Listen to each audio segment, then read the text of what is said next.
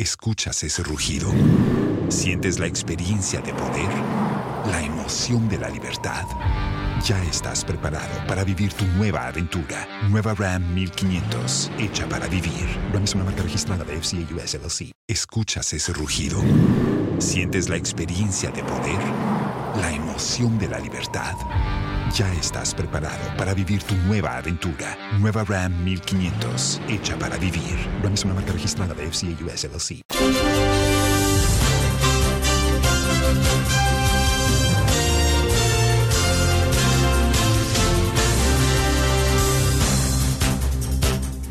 Good morning. Welcome to the Joy Business Report live on Joy 99.7 FM. Hello to you if you're listening from KT Radio in Koforidua. Coming up, Bank of Ghana records almost 61 billion cedi loss in 2022 due to the domestic debt exchange program. Meanwhile, 92% of banks without government control or ownership concede losses from the domestic debt exchange program, where their biggest pain as they expect a challenging macroeconomic outlook. We hear from the 2023 Ghana banking survey by auditing firm PwC Plus. Finance Minister Ken Ofori-Atta to present the mid-year budget review uh, today, but there are strong indications of no new taxes, whilst uh, end of year expenditure target might not be changed. Details coming up.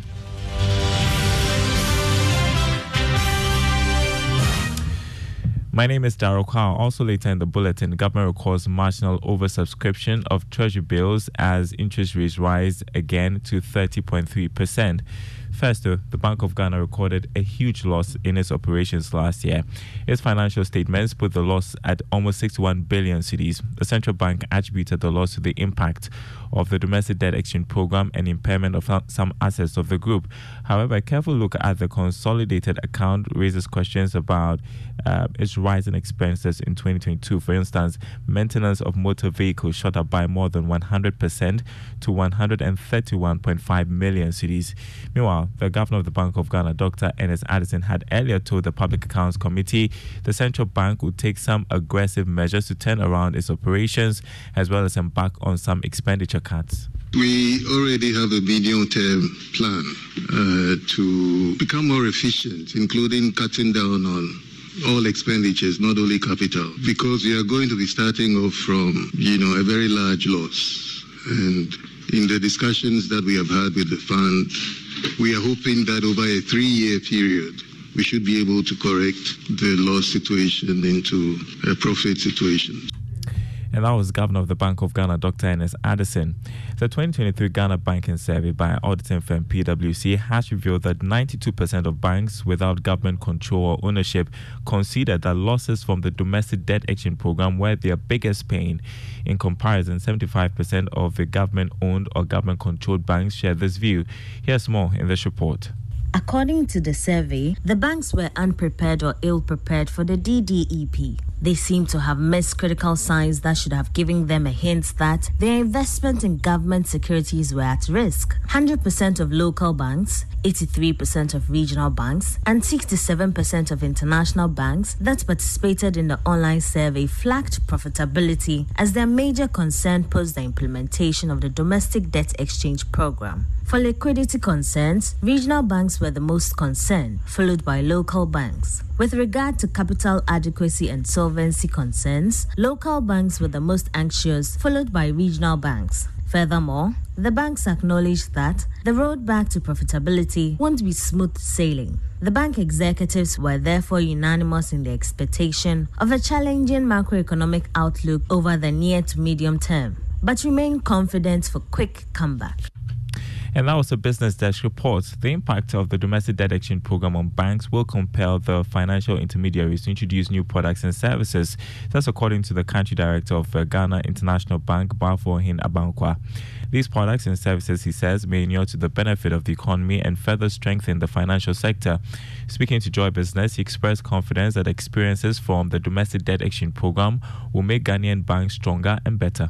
There are lessons that all stakeholders have learned, and um, we would expect that those would, would be begin to feature in, in how banks implement strategy and how they manage their balance sheets and what banks invest in going forward. What it will also bring out is the, the tenacity of the banks. When you think you've run out of options, you, you go back to the drawing table, you think.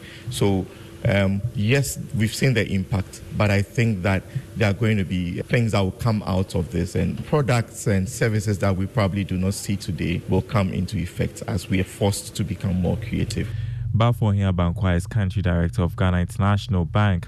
Now, there are strong indications that Finance Minister Ken Ofori-Atta will not propose new taxes when he presents the mid-year budget review today.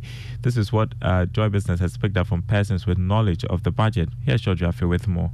Government sources insist introducing new taxes is not the way to go, arguing that there is tax fatigue and businesses are under a lot of pressure. Government to rather focus on existing measures and see how they can be more efficient in getting the required revenue for the state. On the expenditure levels, we understand that there wouldn't be significant changes in terms of what was originally projected for the end of 2023 as captured in the budget. The finance minister will be heavy on the IMF program and progress made to get the country ready for its first review in September this year. We also understand that there wouldn't be any supplementary budget. Government sources have maintained that this will be a normal presentation, downplaying any significant change in terms of the cost for the economy. The finance minister will give some numbers to support government's claims that the economy is showing signs of stability. In terms of focus, the mid-year budget review will look at how to restore macroeconomic stability and accelerate economic transformation. The George Effah with that report. Meanwhile, economist Dr. Ishmael Yamson says the finance minister should use uh, this presentation to restore confidence and bring everyone on board to help stabilize the economy. And while government has been advised to ensure that the mid-year budget revives confidence amongst the private sector to attract more foreign direct investors, this, according to some financial analysts, will help complement the recovery, economic recovery steps undertaken by the government. Speaking to Joy Business, economist Professor Lord Mensah said it is time to use the budget to give hope to businesses operating in the country. I think it has to do with communication as well. And if the communications are not clear, that is when the investor community I mean, seem to lose trust in the government. And when they lose trust, whatever you put mm. on the table, uh, they will fix it, they will take it with a pinch of salt. Meanwhile, the Chamber of Independent Power Producers wants the Finance Minister to announce drastic measures that will reduce government indebtedness to its members. Here's CEO Elikplim Kwabla Apetorgbor. We have been staffed needlessly for almost seven months into the year. If not for the good faith that we have towards our client or contract, you can imagine what the outcome will be. For the seven months in succession, we've been paid averagely about 12% of our monthly invoices. And by our estimation, by close of business today, we expect our arrears to scale up to about 2.3 billion US dollars. That was Elikplim Kwabla Apetorgbor, who is CEO of the Chamber of Independent Power Producers. Now, government recorded a marginal oversubscription of treasury bills as interest rates continued its upward trend. According to the auction results by the Bank of Ghana, government got about 2.34 billion cedis. Here's more in this report. The target for this auction was a little above 2.28 billion cedis. About 1.493 billion cedis were bids tendered for the 91-day bill. All the bids were subsequently accepted. Also, the bids for the 182 day T bills were estimated at about 503.58 million cedis. Similarly, all the bids were accepted. For the 364 day bill, about 345.14 million cedis were gotten from the auction.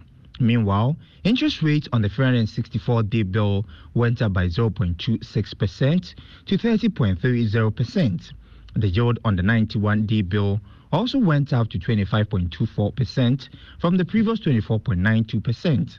That of the 364-day bill, however, stood at 27.14%, higher than the earlier 26.80%. Well, some more news for you uh, this morning. Fuel prices are expected to go up uh, beginning tomorrow, the 1st of August. That's according to the Chamber of Petroleum Consumers, COPEC. It says the prices of petrol and diesel are likely to increase averagely by about 9% over the current mean price of 11 cedis, 90 pesewas per litre, whilst the price of liquefied petroleum gas, LPG, will go up by about 20%. COPEC said the expected increment of prices of petroleum products will be due to the rise in prices of finished products on the world market though the cedi improved in performance against the US dollar during the period. Here's Executive Secretary Duncan. Uh, indications are that pump prices are likely to go. Los mejores viajes nacen en la carretera, pero este comenzará en tu mente. ¿Escuchas ese rugido? ¿Sientes la experiencia de poder? ¿La emoción de la libertad? Estás preparado para vivir tu nueva aventura. Nueva RAM 1500. Hecha para vivir. RAM es una marca registrada de FCI US LLC.